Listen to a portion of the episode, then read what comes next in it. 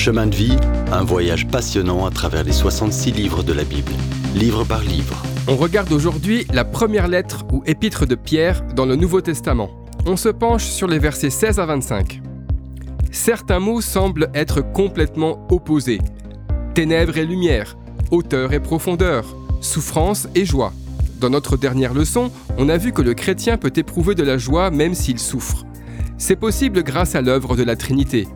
Dieu notre Père, dans sa miséricorde, nous a donné une nouvelle nature par son esprit et une espérance vivante par la résurrection de Jésus-Christ d'entre les morts. Quant à l'avenir, Jésus nous réserve un merveilleux héritage sûr au ciel. Dieu prépare le jour où on recevra cet héritage. Au lieu d'essayer d'améliorer notre vieille nature par la force de la chair, par tes propres forces, regarde à Dieu pour te faire grandir. Une manière de le faire, c'est l'épreuve. Il nous met dans une fournaise, non pour nous détruire, nous blesser ou faire du mal, mais pour en faire sortir de l'or pur. Au feu de l'épreuve, les scories sont extraites et l'or précieux apparaît.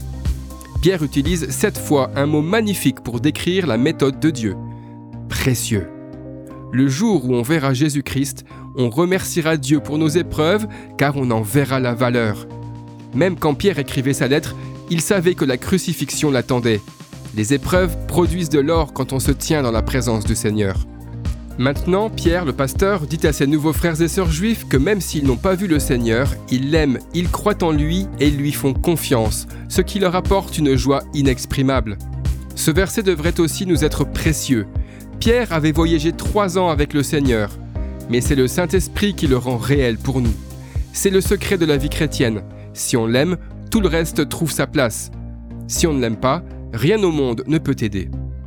C'est pourquoi affirmez vos pensées, ayez une parfaite espérance en la grâce qui vous est apportée lors de la révélation de Jésus-Christ. En gros, allez-y, appliquez-vous sérieusement à l'étude de la parole de Dieu. Pourquoi l'enfant de Dieu devrait-il être prêt à supporter les épreuves? Parce qu'on a une espérance qui repose sur la résurrection de Jésus-Christ.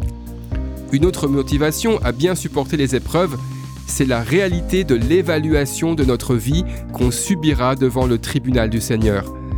Ça n'a rien à voir avec ton salut, mais ça concerne ta manière de vivre après avoir été sauvé. Il est vrai que Dieu évaluera notre vie, et ce fait devrait nous rendre modestes et nous pousser à veiller à notre vie présente. Durant notre vie terrestre, notre sainteté n'atteint jamais la perfection de Dieu, mais on peut croître en maturité spirituelle. Comment se produit cette croissance? Par l'obéissance à la parole de Dieu. Rien n'a moins de sens qu'une vie sans Jésus. On n'a pas été racheté par des choses corruptibles. On ne pourrait rien offrir à Dieu de cette vie vaine pour notre rédemption. Qu'avons-nous dont Dieu aurait besoin? Simplement dit, la croix de Christ n'est pas une ambulance envoyée sur un accident. Christ est l'agneau qui a été immolé avant la fondation du monde, car Dieu a toujours su que tu aurais besoin d'un sauveur, et il t'aime assez pour t'offrir son Fils. Maintenant, ton espérance repose sur la résurrection de Jésus, un sauveur vivant qui reviendra un jour. Dans le prochain épisode, on verra ce que signifie être appelé des enfants très spéciaux de Dieu. Si vous avez aimé cette rubrique et si vous voulez en entendre plus, allez sur le site ttb.twr.org ou téléchargez l'application. Retrouvez-nous aussi sur chemindevie.info. Vous voulez nous dire comment Dieu change votre vie par sa parole? Envoyez-nous un message sur WhatsApp au 07 81 46 39 39. À bientôt